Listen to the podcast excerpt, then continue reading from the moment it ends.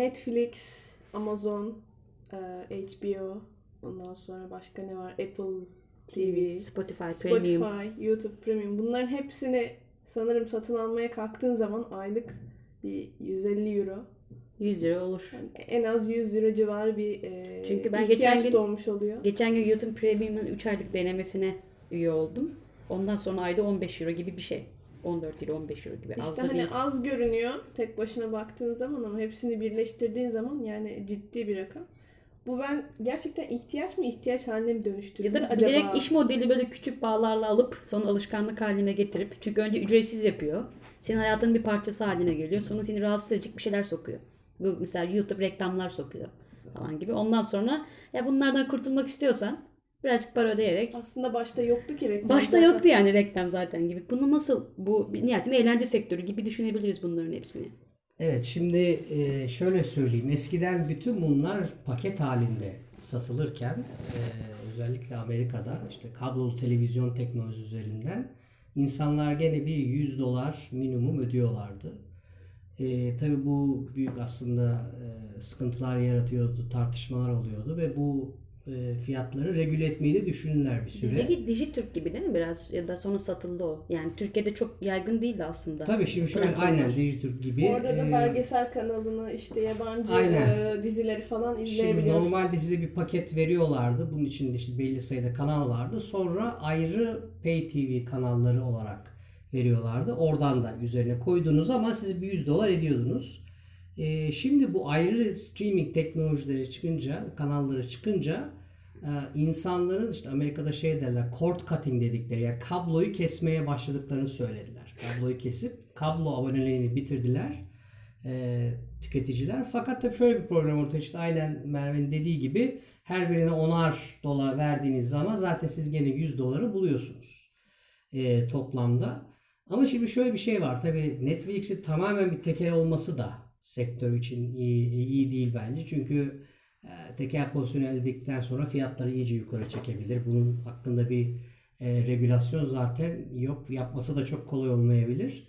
E, ve bu farklı tabii oyuncuların girmesi aslında bir nevi bir rekabet getiriyor ortama. Tabii bu rekabet aslında kim kazanacak o önemli. Bu arada bir şey soracağım. Yani bu kabloyu ilk kesen kanallar, bu kabloyu ilk kesen platformlar neler oldu? Yani şöyle bakınca. İlk başlayan aslında e, bu Pay TV channel'ların e, babaları, e, ilk başlatanlar HBO ve Showtime'dır Amerika'da. Bunlar 90'ların sonuna doğru mu? Şimdi aslında bunlar daha erken. Ee, Çok ilginçtir. Bunu da bir söyleyeyim ekstra bir konu. Pay TV Amerika'da ilk 1949'da denenmiştir. Ne kadar geriye gidiyor. Türkiye'yi düşünün Sine 5'i. 1949 ilk defa test edilmiştir. Sine 5 ilk özel kanal olarak. İlk özel kanal 90'lar. işte paralı kanal vesaire işte decoder'la vesaire yapıldı. Sonunda e, 80'lerde işte HBO Showtime çıktı Pay TV kanalı olarak bunlarla başladı. Fakat bunlar hep bir kablo teknoloji üzerinden veriliyordu. E, insanların kullanımına, insanlar o şekilde seyredebiliyordu. Sonra işte şey teknolojisi geldi, uydu teknolojisi vesaire bu devam etti. Ama bu 80'lerde 90'larda olan bir gelişme ve sonra da ciddi anlamda deregüle oldu bu. Regüle edilmemeye başladı bu teknolojiler. Netflix gerçekten büyük bir problem yaşattı. Çünkü insanlar Netflix'i direkt e, seyretmeye başladılar. İyi bir content kaynağı oldu. E, ve bunun için de büyük medya firmaları Disney gibi biliyorsunuz e, bu işe işte Amazon medya değil ama Amazon da girdi. İşte Prime üzerinden e, YouTube vesaire tekrar bir rekabet ortamı yarattılar. Şu önemli e, Amerika'da bir tabir vardır. Content is king. Yani content içerik kraldır. Hani iyi içeriği kim üretecek? Bu aslında bu rekabetin sonunu e, o şekillendirebilir. Amazon Prime iyi içerik üretebilecek. Sen teknoloji firmasısın ama iyi içerik, iyi content üretemeyebilirsin. Apple aynı şekilde. Bu iyi içerik üretebilecek firmalar ee, HBO zaten bu işe çok büyük bir tecrübesi var. Yani 10 yıllardır bu işi yapıyor. Tabii Netflix zamanla e, belli bir noktaya geldi. Ve e, özellikle e, film e, kütüphaneleri olan, film copyright'ına çok hakim olan firmalar rekabet açısından şanslı. Bu da Disney. Yani Çünkü düşünürseniz bu, bu firmalar nihayetinde bir para ödüyor bunları yayınladı. Çünkü Tabii, benim tabii. kafam bu arada ilk başta şey geliyor. Netflix'ten önce bizim jenerasyonun en çok film izlediği yerler biraz daha online ama yasal olmayan ama Netflix formatında yerlerdi. Netflix aslında bu illegal olayı bayağı bir talebi olan bu illegal sistemi illegal hale getirip bunun üzerinden para kazanmaya çabalayan iyi bir sistem oluşturdu. HBO Tabii şöyle Aynı aslında Apple ve iTunes hikayesi de aynıdır. Yani müzik diyorsunuz paylaşımı da çok illegal Napster'la falan gelen bir şey, gelenek. Onu aslında legalize ettiler. Netflix'te benzer iş modeliyle insanların buna para vermesini sağlamaya başladı. Çünkü eğer tabii internet alışkanlıklarında biraz böyledir. Yani insanlar her şeyin bedava olduğuna çok alışırlarsa onlara para verdirmek çok zordur. Ee, Apple ve bu durumda Netflix bu direnci kırabildi. Çünkü Peki nasıl neden? kırdı yani? Şöyle daha iyi bir e, viewing experience sundu. Kalite yükseldi. Kalite Reklamlar yükseldi. olmadı. Reklam gelmedi. işte virüs gelme ihtimali varsa bu tür ortamda. Kumar reklamları çok oluyor. Aynen mesela. bu tür olaylar bitti. E, bütün bir paket program olarak bir content sunmaya başladı. Altyazı, farklı dil. Altyazı kalitesi çok arttı. Hatırlarsanız o streaming sitelerinde altyazılar çok iyi olmayabiliyordu, iyi çeviriler olmayabiliyordu. Yani daha iyi bir viewing experience sunmaya başladı şeylere, Evet. seyircilere. E bu da 10 dolar olunca artık hadi bunu verelim vesaire oldu. İşte bazı ülkelerde biliyorsun çok düşük pricingle girdi. Türkiye en ucuz e, Ne pricing. kadar Türkiye'de mesela Netflix? 25 lira. Aynen. Evet. Yani hatta son dönemde bir artırışa gittiler ama bütün pazarlarda. Mesela Spotify'da Endonezya çok ucuz. Yani eğer alabiliyorsunuz Spotify, Endonezya en ucuz market. ee, şeyde Netflix'te Türkiye en ucuz market. Ee, iyi bir e, deneyim sunduğu için insanlar hani şey gibi düşünün. Buna bir şey tabiri var. One stop shop. Yani e, gittiğiniz o noktada o platformda bütün content var. O content üzerinden işte gayet güzel vakit geçirebiliyorsunuz. O zaman buna para vermeye ikna olabiliyorsunuz. Ama onu demeye geleceğim. Yani Apple, Amazon vesaire bu content'i bu kadar iyi üretemeyecekleri için ve bu content'e belki de sahip olmadıkları için Disney'in de artısı o. Disney de çok eski bir medya firması biliyorsunuz. Ee, başa çıkmaları çok kolay olmayabilir. Çok büyük firmalar olmalarına rağmen. Tekrar o mottoya geliyoruz. Content is king. İyi content üretmezsen başa çıkman zor. Ee, yani sonunda rekabetin böyle olması iyi ama bütün büyük medya firmalarının gerçekten bir e, oligopoli yaratması durumu söz konusu. Ne kadar az firma fiyatlar o kadar artacak. Yani ileride e, fiyatlar yükselebilir. Bu arada ilginç şeyler oluyor. Mesela Netflix'e lisansladığı bazı content'i işte Disney geri çekebiliyor. E, mesela e, Disney'in biliyorsunuz altında Marvel vardır. Marvel Fox Corporation'a e, X-Men'i e, lisanslamıştır. Çünkü lisansı işte Disney üretemiyordu. X-Men'le ilgili bütün content'i. Şimdi Fox Corporation satın aldığı için X-Men Disney'e geri döndü. Yani X-Men filmleri bundan sonraki Disney üzerinden yapılacak. Yani bu alımlar, satışlar bir firmayı aldığınız zaman bütün content'ini de alıyorsunuz. Content önemli, içerik önemli olduğu için o içerik size bir avantaj sağlıyor. Şimdi mesela bu büyük içerik copyright dediğimiz yasal haklara sahip olan işte Disney gibi büyük oyuncular kimler? Çünkü bunlar geçen gün onunla ilgili bir yazı okumuştum. Bunlar da e, aynı Netflix gibi kendi platformlarını yavaş yavaş kurmayı 2020-2023'te bir nevi Netflix'in e, bu e, takipçilerini çalıp e, hazır kendi yasal anlamda bu copyright'lara para da vermiyorum. Dolayısıyla içerik asıl kaliteli ben üretiyorum. Ben üretebilirim, ürettirebilirim diye planları var. Şimdi bunlar bu gibi, bu gibi firmaların e, projeleri hakkında ne, ne olabilir? Yani hangi mesela Disney gibi bir firma yakında açacak diye biliyorum. Zaten zaten var bu e, AT&T Warner diye bir firma var. E, AT&T biliyorsunuz büyük bir internet sağlayıcısıdır. Burada o da ilginç. Çünkü bu bütün streaming projeleri biliyorsun internet üzerinden verildiği için o kanalı kim kontrol ediyor o da önemli. Mesela AT&T hem o kanalı kontrol ediyor, e, interneti sağlıyor hem de e, HBO mesela onun altında. Yani Warner üzerinden. Zaten Warner da çok büyük bir stüdyodur. Warner'ın da kendi kontenti var. Herkes büyük bir ihtimalle bütün bu medya firmaları Disney'in yaptığı gibi Disney Plus şeklinde bir e, kendi bu iştiraklarını kurup e, Netflix'e rakip olacak. Disney Plus Disney'in online içerik Tabii. paylaştığı platformun adı. Aynen streaming yani aynı şekilde e, Netflix işte muadili eş, eş değeri diyelim. E, ve bir noktada Netflix sadece e, muhtemelen bütün diğer firmalardan aldığı content geri çekilecek ve tamamen original production'la Netflix Originals. aynen bir yerlere gelecek. Onun için de zaten Netflix bu konuya çok büyük yatırım yaptı ve e, bütün işte girdiği pazarlarda işte Türkiye örnekleri de var. İşte Atiye. Atiyeler, Neydi Hakan- öbürü? Hakan, Hak, Muhafız. Muhafız Hakan e, lokal e, yapımcılarla iştiraklerde bulundu, girişimlerde bulundu ki lokal content üretilsin. Hatta o lokal content uluslararası pazara satılsın.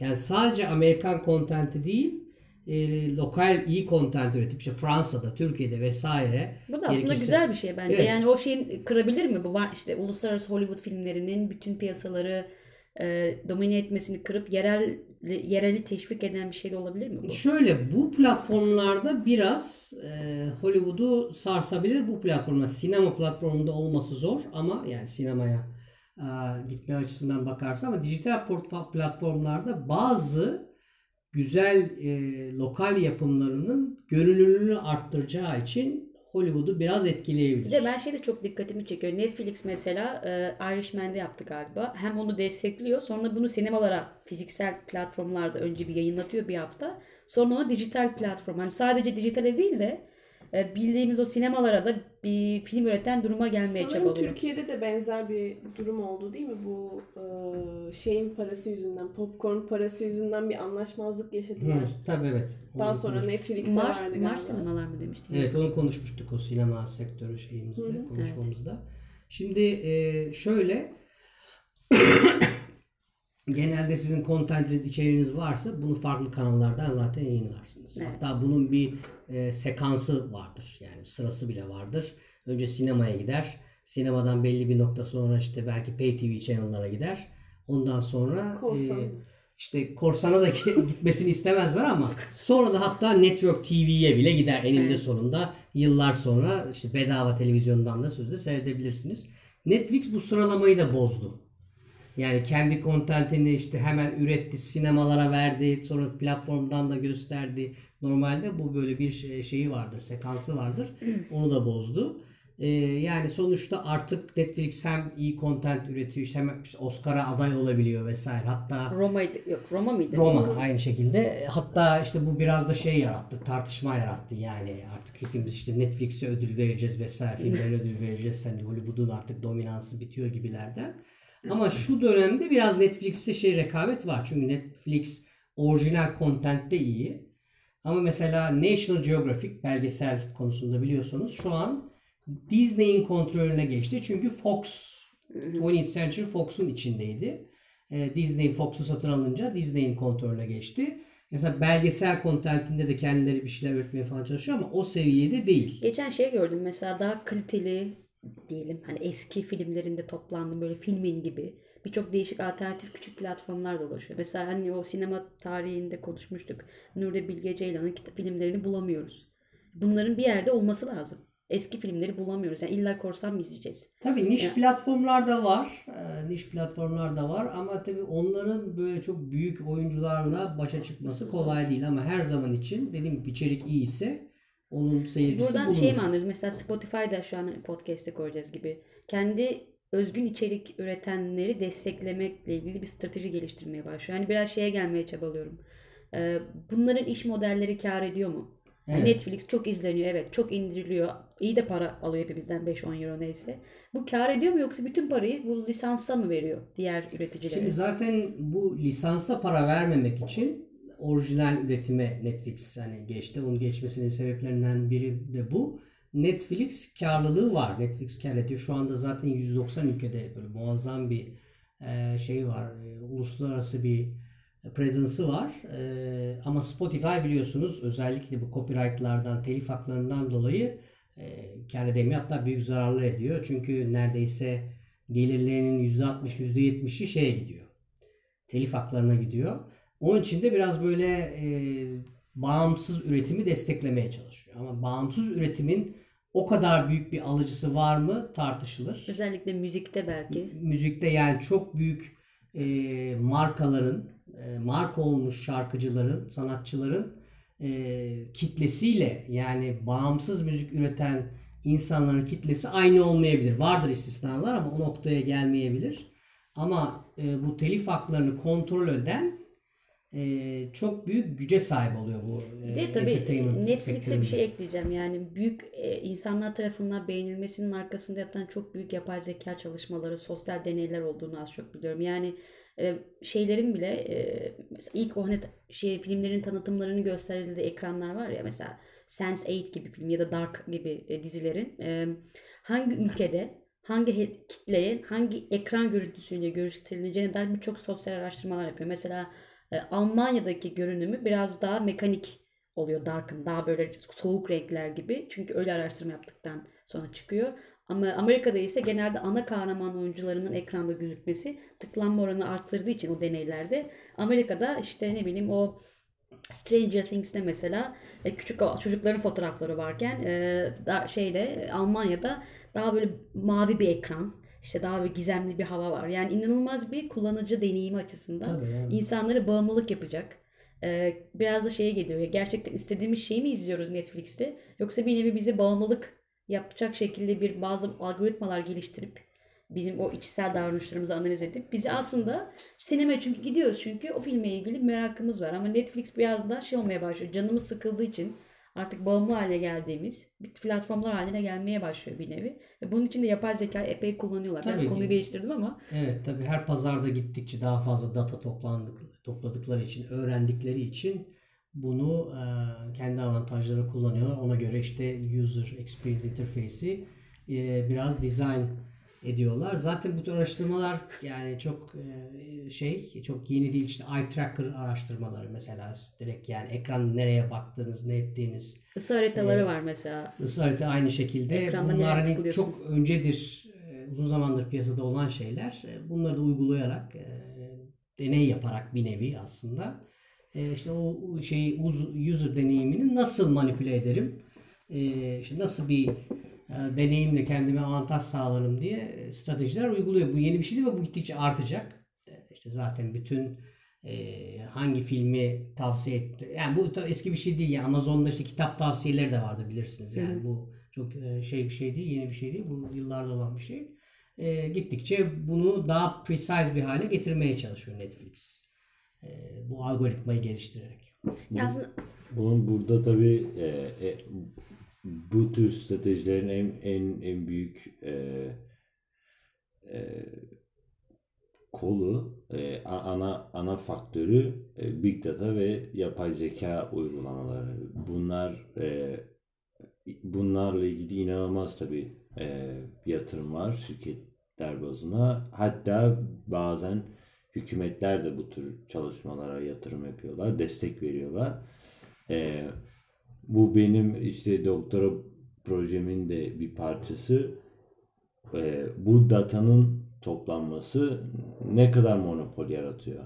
Çünkü büyük şirketler bu tür datalara sahip olabiliyor. Çünkü Monopol ne demek? Teker. Monopol tekel. Ee, tekel nasıl oluşabilir? Ee, benim de araştırdığım bu. Ee, yani şirket büyükse bunun tabii ki de e, ticari işlem hacmi daha da büyük oluyor. Ee, e, ticari işlem hacmi daha fazla olursa bu ticari işlem hacminden aldığı veri de genişliyor. Doğal olarak bunların aslında e, daha en verimli çalışan bu anlamda şirketlerin yapay zekayı kullanarak bu tür e, işte advertisement e, e, tavsiye reklamları daha e, daha iyi çalışıyor ve onlar daha da çok satabiliyor. Yani bunların aslında daha exponential bir büyüme şeyi oluyor. Bu da tekel yaratıyor. Yani şey, tam nokta hedef çalıştığı için. Aynen. Yani bunlar daha fazla verisi olduğu için daha iyi satıyor. Daha da hızlı büyüyor küçük şirketlere. Zaten galiba 2012'de Facebook e, iş modelini reklam üzerine odaklandıktan sonra inanılmaz bir büyüme grafiğine giriyor. Çünkü Evet. ben e, şeyi çok iyi ikna edebiliyorum e, şirketleri bana reklam vermesi için. Çünkü ortada herkese değil de tam hedef nokta oluyor. Şimdi şöyle onu da anlatalım. Yani normalde pazarlamada segmentasyon vardır. Biliyorsunuz işte belli e, sosyoekonomik sınıfa sahip olan insanları segmente edersin, ayırırsınız. Ona göre onlara bir pazarlama strateji yaparsın. Şimdi mikro segmentation yani bunu bir kişi seviyesine indirebiliyorsunuz. Normalde bunlar daha büyük gruplardır bu kategoriler.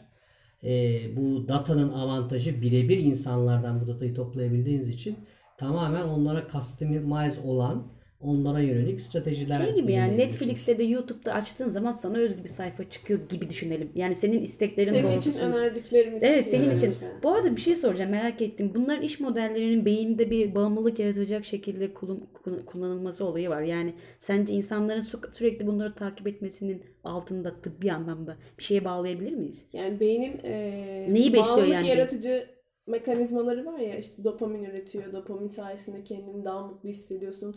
Kendini daha mutlu hissettikçe de ona bağımlı hale geliyorsun. Yani bu tatlı yedikçe daha çok tatlı yemek ya da sigara içtikçe daha çok sigara içmek gibi. Tamamen biyolojik olarak hemen hemen aynı mekanizmayı kullanıyor. Çünkü sos- Birebir aynı. Çünkü sosyal medyanın bu üzerine dizayn edildiğini biliyorum. O tıklanma, beğeni, kırmızının yanması, hani işte görmek, pop-up'ların Kalp, çıkması, kalp kalp olması işareti. falan. Mesela onun üzerinde çok büyük çalışmalar olduğunu biliyorum. Mesela neden kırmızı yeşil kalp değil de kırmızı olmuş? Neden işte o hani Facebook'ta bildirim geldiği zaman yeşil değil de kırmızı olmuş? Hep böyle insanı uyaracak şekilde bu renklerin seçildiğini biliyoruz ama mesela bunu eğlence online eğlence platformlarında böyle bir olay yok ama kendini tatmin edilmiş mi hissediyorsun? Sana özgü bir şey olduğu için yani oradaki acaba ne bağımlılık yaratıyor olabilir? Ya büyük ihtimal insanların hayatlarını izlediğin zaman bu e, ayna nöron diye bir mekanizma var. Sen de olayın içine dahil olmuş gibi hisset- hissediyorsun kendini. Yani biri mesela karşında ağladığı zaman senin beyninde de ağlayan nöron hani ağlamanı sağlayan nöron e, takımları aktive oluyor. Hı hı.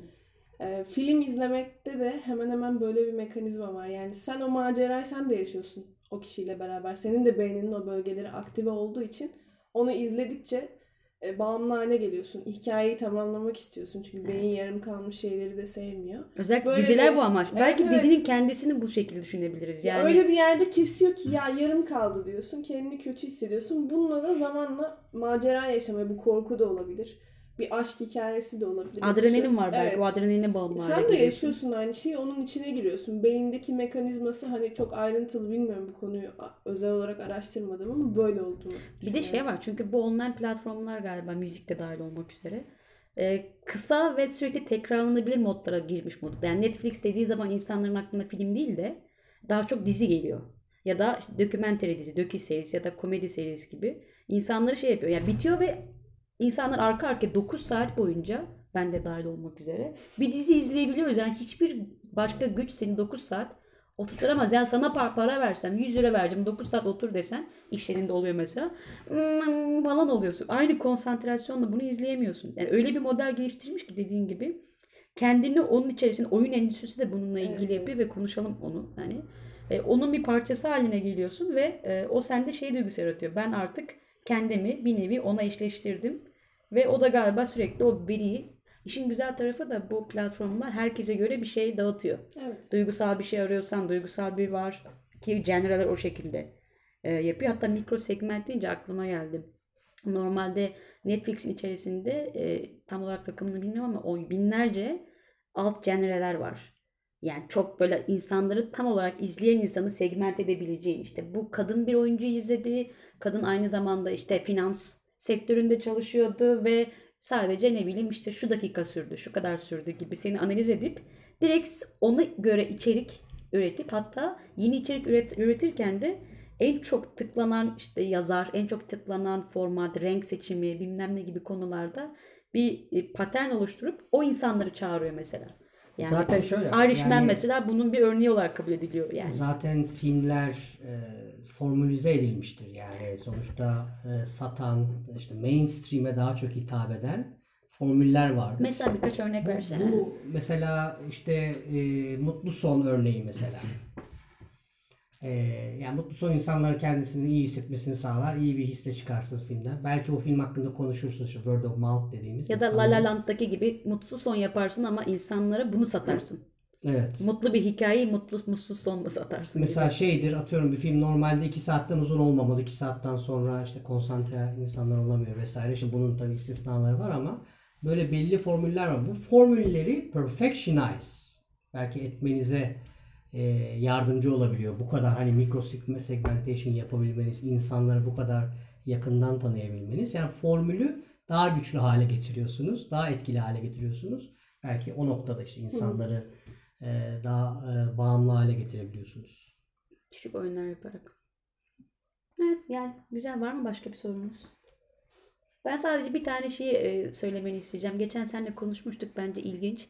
Filmlerin sürelerinin optime süresini aslında var mı yoksa bu o endüstrinin o zamana yani çünkü alakalı değil belki konuyla ama geçen bir şey izlemiştim işte normalde 15 dakika önceden uzunca bir süre 1900'lerin başında Hollywood'da filmler varken Evet. sonra bunlar Artıyor. artıyor ve dijital endüstrinin gelmesiyle birlikte artık eskisi eski zamandaki gibi fiziksel zorluklar olmadığı için filmin taşınmasıyla ilgili biraz daha insanları ekranda bağlama süresini manipüle edebiliyoruz. Evet. Yani 40 dakika 50, yani, yani diziler 50 dakika mı olmalıdır yoksa 15 dakikada tutar mı mesela?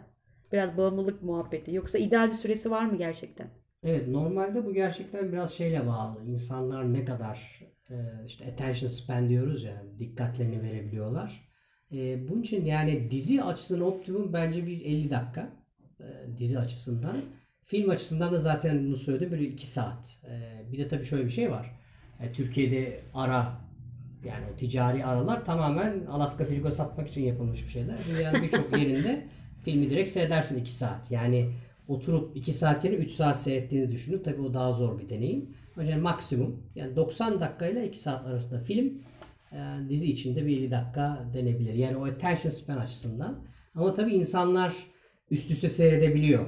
Yani aslında bu binge watching dediğimiz olay biraz nispeten yeni olmuş bir olay. Yani üst üste seyretmek. Aslında bunu merak ediyorum. Yani bunun sebebi bir tane dediğin gibi bağımlılık muhabbeti belki tam güzel bir yerde. Biraz e, yaş farkı da var. Yani mesela atıyorum belki 40-50 yaşındaki bir insan 8 saat boyunca bunu izlemekten çok uzak kalırken Neyle biz- ilgili? Boş zamanla ilgili. Boş değil mi?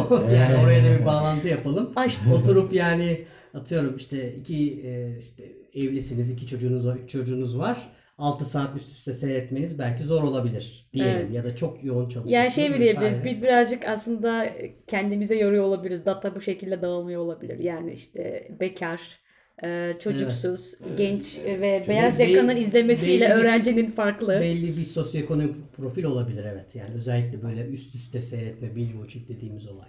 Ya bu çok ilginç bu data dağılmaması hakikaten. Yani ben hiç, hiç düşünmüyorum. Çünkü bununla ilgili en son Acemoğlu'nun bir paper vardı. Datanın dağılmaması. Ya yok sen dediğin data onun araştırması biraz farklı ama ucundan böyle yaklaşıyor.